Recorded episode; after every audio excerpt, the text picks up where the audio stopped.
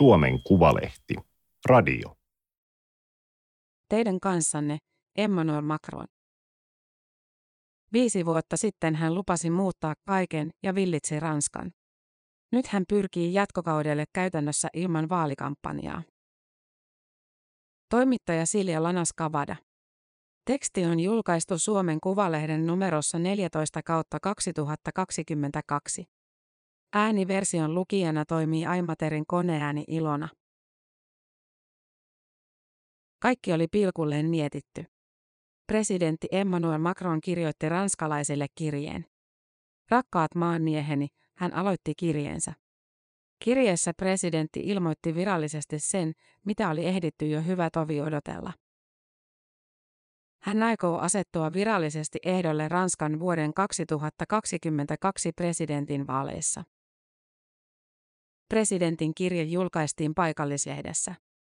Se oli ymmärrettävä valinta Macronilta ja hyvin harkittu. Olihan presidenttiä arvosteltu ensimmäisen kauden aikana etäisyydestä. Macron on kaukana tavallisten ranskalaisten arjesta ja todellisuudesta, osa kansasta summaa kauden. Mutta että kirja. Kirjeessä oli jotakin ylevää, rekaalista, tyypillistä Macronia. Ennen kaikkea kirja oli intiimi, sen kautta saattoi puhutella ranskalaisia suoraan, luoda kokemuksen läheisyydestä. Pyydän, että valitsette minut toiselle kaudelle, presidentti jatkoi. Kirjeessään presidentti Macron toi esiin niitä koettelemuksia, joita on käyty läpi yhdessä. Terrorismi, koronapandemia, väkivallan paluu, sota Euroopassa. Minä haluan suojella teitä. Samalla Macron teki kuin rivien välistä inventaarion, tilinpäätöksen omasta kaudestaan ranskalaisille. Kirjeessä, turvallisen etäällä, hänen oli helpompi myöntää sekin, ettei kaikki ollut mennyt ensimmäisen kauden aikana täydellisesti nappiin. Emme ole onnistuneet kaikessa. Presidentti Macronin virallinen ilmoitus lähteä presidenttikisaan ei tullut kenellekään yllätyksenä, mutta ajoitus oli tarkoin laskettu. Oli maaliskuun kolmas päivä. Ranskan presidentinvaalien ensimmäiseen kierroksen oli aikaa 38 päivää. Ehdokkailla oli jäljellä enää yksi päivä ilmoittautua virallisesti vaaleihin mukaan. Sen jälkeen perustuslakineuvosto julistaisi lopullisen ehdokasluettelon. Venäjän hyökkäyssota Ukrainaan oli alkanut seitsemän päivää aiemmin. Sota yllätti Euroopan. Se yllätti myös istuvan presidentin, jonka suosio ponnahti sodan seurauksena hetkeksi yli 30 prosenttiin. Macron on Ranskan presidentinvaalien selvä ennakkosuosikki. Sota hiljensi hetkeksi hänen ensimmäisen kautensa ruodinnan. Pian ranskalaisille kirjoitetun kirjeen jälkeen vastaehdokkaat hyökkäsivät ja antoivat oman tilinpäätöksensä. Ensimmäisellä kaudella harjoitettu politiikka on heikentänyt Ranskaa, tykitti keskustaoikeiston Valéry Piekres. Hän pyysi ranskalaisia avaamaan silmänsä. Väkivallan kasvu, kontrolloimaton maahanmuutto, omavaltainen vallankäyttö. Äärioikeiston Erik Zemmurin mukaan Macron on köyhdyttänyt ranskalaisia, myynyt pilkkahintaan meidän teollisuutemme ja ylenkatsonut työläisiä. Macronin pahimpana kilpailijana pidetty Marin Lypen kuittasi olevansa eri mieltä joka ainoasta rivistä presidentin ensimmäisen kauden aikana. Aion tehdä kaikkeni, jotta seuraavat viisi vuotta ovat ilman häntä, Lypen uhosi France 2-kanavalla. Emmanuel Macron nousi presidentiksi vuonna 2017 kuin tyhjästä. Hän oli vaalien villikortti. Ennakkosuosikkina pidettiin keskustaoikeiston François Fillonia. Vaalien loppumetreillä Le Canard Ansini-lehti paljasti, että Fillon oli maksanut vaimolleen palkkaa haamotyöstä. Macronille aukesi ovi Elise Palatsiin. Macron oli hyvin nuori, vain 38, ja poliittisesti kokematon. Häntä ei ollut koskaan valittu poliittisilla vaaleilla mihinkään virkaan. Hän oli entinen investointipankkiiri, hyvin bisneshenkinen. Presidentti François Hollande oli napannut nuoren Macronin vasemmistohallituksensa talousministeriksi. Macron kuului sen oikeaan siipeen. Kun Macron ilmoitti eroavansa ministerin tehtävästä kesken kauden, Ulan suuttui. Sitten Macron asettui Ulanden kilpailijaksi vuoden 2017 presidentin vaaleissa. Puhuttiin jopa isänmurhasta. Vaalikampanjan aikana Macronin noste kasvoi koko ajan. Kansainvälinen media alkoi puhua ilmiöstä nuori, kuvauksellinen ja optimistinen, ja hänellä on uusi viesti, hehkutti The Times. Macron villitsi äänestäjiä isoissa vaalitilaisuuksissa. Hän veti salit täyteen niin, että happi loppui. Macronin voima oli siinä, että hän tuli Ranskan perinteisten puolueiden ulkopuolelta. Lisäksi hän oli enarkki, kuulun eliittikoulun kasvatti, kuten monet Ranskan presidentit ja politiikan ylin johto. Hänen profiilinsa oli politiikan sisäpiiriläisen, mutta politiikkansa ulkorinkiläisen, The New York Times selitti suosiota. Vuonna 2016 Macron perusti oman liikkeen En Mars, nykyisin La République En Mars. Se oli linjaltaan ei oikealla, eikä vasemmalla. Vuotta myöhemmin puolueella oli kaksi kertaa enemmän jäseniä kuin sosialistipuolueella. Macron oli sitoutumaton keskustaliberaali, omien sanojensa mukaan vasemmalla mutta avoin oikealle. Poliittinen kameleontti, opportunisti, osa arvosteli. Moni halusi uskoa, että Macron-ilmiö jää poliittiseksi tähdenlennoksi. Mitään Macronin veroista ilmiötä ei Ranskan presidentin vaaleista ollut aiemmin nähty. Vaaliohjelma herätti ihastusta ja myös epäilyjä. Siinä hän esitteli itsensä ranskalaisille uudistajana, joka haluaa muuttaa kaiken. Macronin linjauksia pidettiin epämääräisinä, abstrakteina ja vähän teknokraattisina. Puhujana ja retorikkona hän oli kehnonpuoleinen ranskalaiseksi poliitikoksi. Vaimo Brigitte Macron lyhenteli miehensä ylipitkiä puheita ja ohjeisti esiintymisiä.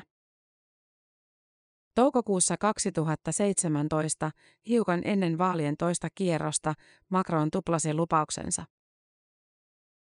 Hänen poliittinen ohjelmansa piti sisällään noin 400 uudistusehdotusta. Macron oli luvannut kumota vanhan järjestelmän, uudistaa kaiken politiikkaa myöten. Eurooppa, talous, verotus, turvallisuus, terveys, ympäristö, instituutiot. Macronin ohjelmaa pidettiin sosiaaliliberaalina. Sen ydin oli vapaus. Hänen tavoitteenaan oli rakentaa bisnesmyönteisempi Ranska. Hän lupasi lisää joustoja jäykkään työmarkkina-, eläke- ja tulonsiirtojärjestelmään. Mutta samalla hän halusi säilyttää maan sosiaaliturvajärjestelmän. Monet pitivät yhtälöä mahdottomana. Ranskan talous kasvoi hitaasti. Julkisen menojen suhde bruttokansantuotteeseen oli euroalueen korkein. Macron syytti talousahdingosta Ranskan liian tiukkaa sääntelyä, jäykkiä rakenteita ja AY-liikkeen valtaa. Ensimmäisen presidenttikautensa aikana Macron on onnistunut viemään parhaiten eteenpäin juuri taloutta, työllisyyttä ja teollisuutta koskevia uudistuksia. Antamistaan uudistuslupauksista Macron on täyttänyt viisivuotiskaudellaan vajaat puolet, kertoi Le Monde-lehti maaliskuussa. Macron on pitänyt 400 lupauksestaan kokonaan 171, osittain 71, ei lainkaan 125. Lupauksista 33 on vaikeasti luokiteltavaa. Monet Macronin ensimmäisen kauden lupauksista ovat siis jääneet pöytälaatikkoon. Ranskan viidennessä tasavallassa, siis vuoden 1958 jälkeen, ei ole nähty yhtä perinpohjaista uudistajaa kuin Macron, arvioi Pekka Väisänen. Väisänen väitteli Macronin ensimmäisen kauden politiikasta ja ajattelusta Tampereen yliopistossa maaliskuussa. Macron lanseerasi ajatuksen Startup Nationista. Hän halusi Ranskaan lisää innovaatioita ja teknologiayrityksiä. Toisin kuin edeltäjänsä, Macron viljeli puheessaan englanninkielistä bisnessanastoa. Se myös ärsytti osaa kansalaisista. Väisäsen mukaan Macron on Ranskan ensimmäinen markkinatalouteen vahvasti uskova presidentti.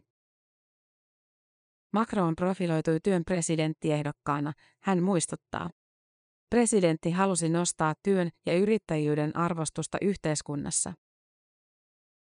Macronin onnistuminen presidenttinä näkyy Väisäsen mukaan erityisesti talouskehityksessä. Vuonna 2021 talous kasvoi koronasta huolimatta ennätykselliset 6,8 prosenttia ja työttömyyden vähentymisessä. Ranskan työttömyysaste on painunut historiallisen alas 7,4 prosenttiin. Työllisyys oli viimeksi vastaavalla tasolla hetken 15 vuotta sitten, Väisänen toteaa. Nuorisotyöttömyyttä on vähemmän kuin 40 vuoteen. Macronin kauden alussa useampi kuin joka viides alle 25-vuotias ranskalainen oli ilman työtä. Onnistumisen takana on Väisäsen mukaan Macronin massiivinen työharjoitteluohjelma, jonka avulla kolme miljoonaa ranskalaista nuorta on päässyt kiinni työn syrjään. Macron on haastanut myös valtiokeskeistä ajattelua, jossa valtioomisteisia suuryrityksiä on suojeltu taloudelliselta kilpailulta ja ajanut markkinahenkisiä uudistuksia. Nämä asiat yhdessä ovat tehneet Macronin ensimmäisestä kaudesta poikkeuksellisen, mutta myös kiistellyn, Väisänen toteaa. Mutta onko Ranskalla muuta vaihtoehtoa kuin jatkaa tällä tiellä, hän kysyy ja vastaa itse, ei mielestäni. Täydellinen tyhjyys. Näin arvioi politiikan tutkija Bruno Kytre osaa Macronin pääuudistuksista maaliskuussa Ranskan yleisradioyhtiön uutissivustolla. Ransinfo kävi läpi sata Macronin uudistusta. Niistä Macron on vienyt läpi kokonaan 46, osittain 28, ei lainkaan 26. Heikoiten Macron on onnistunut suuressa eläkejärjestelmäremontissa ja instituutioiden ja politiikan uudistamisessa. Ne ovat hänen ensimmäisen kautensa symbolisia hankkeita. Macron lupasi ohjelmassaan vähentää kolmasosalla edustajien määrää kansalliskokouksessa ja senaatissa. Lupaus ei toteutunut. Macron lupasi leikata 60 miljardia euroa julkisista menoista vuoteen 2022 mennessä ja vähentää 120 000 työpaikkaa julkiselta sektorilta. Sekään ei toteutunut. Hän lupasi saattaa voimaan hiilidioksidipäästöjä rajoittavan veron. Siitä odotettiin merkkipalua matkalla kohti vihreää siirtymää. Lupaukseksi jäi. Hiilivero, kuten moni muukin ehdotus, tyssäsi laajoihin keltaliivimellakoihin, joissa Ranskan alempi keskiluokka osoitti mieltään Macronin politiikkaa vastaan. Julkisten menojen leikkaus pysähtyi vuonna 2020 koronakriisiin.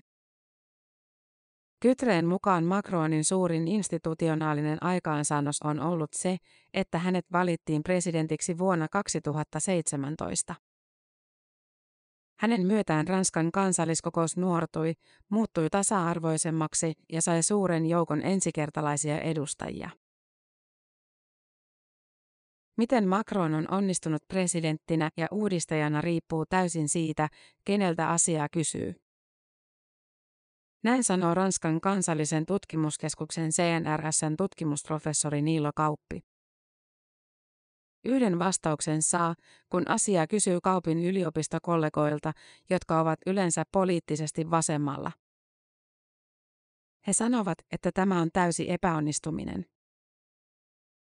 Jos onnistumista vertaa niihin uudistuksiin, joita Macron esitti vuonna 2017, hän ei ole kauhean hyvin onnistunut, kauppi sanoo. Sen sijaan viimeisten mielipidemittausten valossa Macron on pärjännyt aika hyvin ranskalaiseksi presidentiksi, hän arvioi. Macronin kannatus on tällä hetkellä 29 prosenttia. Toisena on Marin Le Pen 19-20 prosentilla, kolmantena laitavasemmiston Jean-Luc Mélenchon 14 prosentilla. Ranskassahan presidentin päälle on aina kaadettu paljon lokaa. Kukaan heistä ei ole ollut kauhean suosittu. Lisäksi Macron on joutunut toimimaan kriisien keskellä poliittisessa ympäristössä, jossa on ollut vaikea viedä läpi poliittisia lupauksia ja omaa poliittista agendaa, kauppi toteaa. Macron on pyrkinyt esimerkiksi rationalisoimaan julkista sektoria, leikkaamaan julkisia menoja ja alentanut yhteisöverotusta 25 prosenttiin. Hän on halunnut lisätä työelämän joustoja ja paikallista sopimusta. Hän on esittänyt, että palkoista neuvotellaan yritysten tasolla Suomen kikysopimuksen tyyliin. Kauppi pitää Macronin poliittista ohjelmaa hyvin pohjoismaisena ja sosiaalidemokraattisena. Nämä ovat kaikki asioita, jotka voisivat kertoa myös Suomesta. Macronin onnistumisen arviointi on hänen mukaansa kuitenkin pitkälti tulkintaa. Kyse on siitä, onko lasi nyt puoliksi tyhjä vai puoliksi täynnä. Osasta uudistuksista ammattiyhdistysliike on tietysti ollut käärmeessään. Macron on uudistanut myös perintöveroa, mikä on nostanut monen karvat pystyyn. Toisaalta Macron on antanut periksi keltaliiveille ja korottanut tiettyjä sosiaalietuuksia ja eläkemaksuja, hän toteaa. Hän on luvannut luoda myös 1100 euron minimieläkkeen, jos tulee valituksi toiselle kaudelle. Vuoden 2022 presidentin valikampanja on ollut tähän asti täysi vastakohta vuoden 2017 vaaleille. Ranskassa on puhuttu istuvan presidentin haamukampanjasta, non-kampanjasta. Ranskalaiset ovat myös selvästi vähemmän kiinnostuneita lähestyvistä presidentin vaaleista kuin vuonna 2017. Yksi syy tähän on presidentti Macron itse. Hän on toistaiseksi kieltäytynyt kaikista suorista TV-väittelyistä ja vältellyt kohtaamasta vastaehdokkaitaan kasvokkain. Macronin ennakkosuosikin asema on saanut hänet varovaiseksi, välttelemään riskejä. Ranskassa presidentinvaalit ovat kuuluja viime hetken käänteistä. Väittelyä ei voi syntyä, koska he ovat kaikki yhdessä häntä, Macronia vastaan, he puhuvat vain hänestä ja ovat hänestä pakkomielteisen kiinnostuneita. Macronin poliittinen strategia on selittänyt presidentin kampanjapaastoa. Maailmantilanne on pitänyt Macronin kiireisenä. Hänen kalenterissaan on vain yksi suuri tilaisuus ennen vaalien ensimmäistä kierrosta. Se käydään ensi sunnuntaina 10. huhtikuuta. Kampanja-aikaansa Macron on käyttänyt tapaamalla presidentti Putinia Moskovassa, presidentti Zelenskiä Kiovassa, istumalla puhelimessa ja johtamalla Ranskan EU-puheenjohtajakautta. Hän on luonut itsestään kuvaa presidenttinä, jota tarvitaan nyt kipeästi muualla ja jonka kiireet Euroopassa ovat tärkeämpiä kuin kotoinen vaalikampanjointi. Kriisien keskellä Macron on tehnyt kaikkensa säilyttääkseen valtiomiesmäisyytensä. Sitä onkin pidetty hänen suurimpana valttinaan presidentin vaaleissa. Toisten mielestä hän on ratsastanut vaalien aikana presidenttiydellään ja tyrehdyttänyt vaalihiljaisuudellaan demokraattista keskustelua. Jo kuukausien ajan presidentti Macron on ollut ehdokas Macronin palveluksessa, sosialistien presidenttiehdokas Anne Hidalgo sivasi maaliskuussa.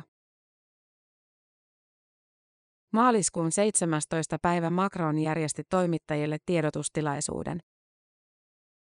Tapaaminen pidettiin Ubervilliesissä, Pariisin pohjoispuolella. Tilaisuus oli pitkä, niin kuin Macronin tapahtumat yleensä. Se kesti neljä tuntia.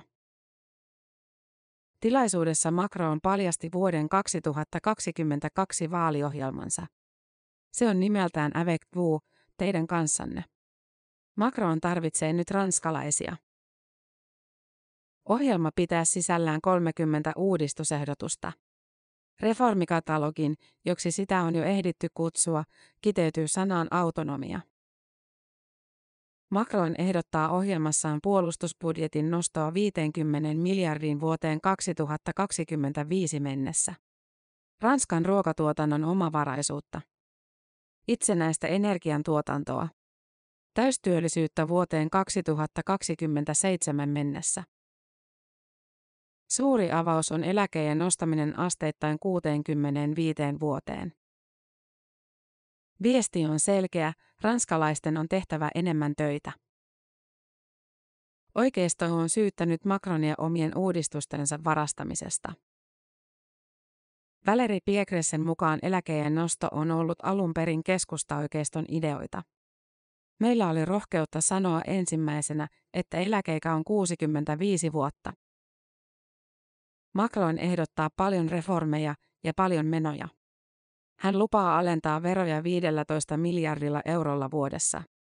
Näistä puolet kotitalouksilta, puolet yrityksiltä. Osa hänen uudistuksistaan on sellaisia, joita kaikki ranskalaiset vihaavat. Ranskalaisten itsensä suurin huolenaihe on ostovoima. Tämä tulee esiin kaikissa mittauksissa. Toinen on Ukrainan kriisi, kolmas raaka-aineiden mahdolliset hinnannousut, joista myös keltaliiviliike sai alun perin sytykkeensä vuonna 2018. Yksi Macronin keskeisiä lupauksia on ollut eheyttää yhteiskuntaa. Ranskassa presidenttiys on tarkoittanut perinteisesti kansan yhdistämistä. Sitä on pidetty usein suurimpana onnistumisen mittana presidenttikaudelle. Miten Macron on onnistunut? Ensimmäisen kauden perusteella ei erityisen hyvin. Yhtenäisyys on tämän päivän Ranskassa hyvin hauras. Macronia äänestävät myös edelleen pääasiassa hyvin koulutetut, kaupunkilaiset ja valkoihoiset, samanlaiset ihmiset kuin hän on itsekin. Ranska on Suomea eriarvoisempi ja vahvasti luokkayhteiskunta. Syytökset rikkaiden presidentistä ja yrittäjien edun ajamisesta palkansaajien kustannuksella ovat ainakin jossain mielessä oikeita, Pekka Väisänen myöntää. Macronin ensimmäisen kauden tilinpäätös tapahtuu vaaliurnilla. Huhtikuussa mitataan, miten presidentti on onnistunut luomaan yhteyden tavallisten ihmisten arkipäivän ongelmiin. Ranskalaisten luottamus instituutioihin, poliittisiin päätöksentekijöihin ja puolueisiin on poikkeuksellisen vähäistä. Tutkimuslaitos Ipson selvityksen mukaan lähes 70 prosenttia ranskalaisista kokee, että poliitikot eivät edusta kansan ajatuksia ja toiveita. Tämä on näkynyt äänestämättömien kasvavassa joukossa. Ranskassa odotetaan, että jopa 30 prosenttia jättäisi presidentinvaalit tänä keväänä väliin. Se olisi historiallinen määrä. Nukkuvat ovat valtaosaltaan nuoria ja alemmista yhteiskuntaluokista. Jos äänestysprosentti jää hyvin alhaiseksi, se hyödyttää vaalien maltillisempia ehdokkaita, kuten Emmanuel Macronia. Alhainen äänestysaktiivisuus verottaa kannatusta ääripuolueiden ehdokkailta, kuten Marine Le Peniltä, Jean-Luc Mélenchonilta tai Eric Zemmourilta.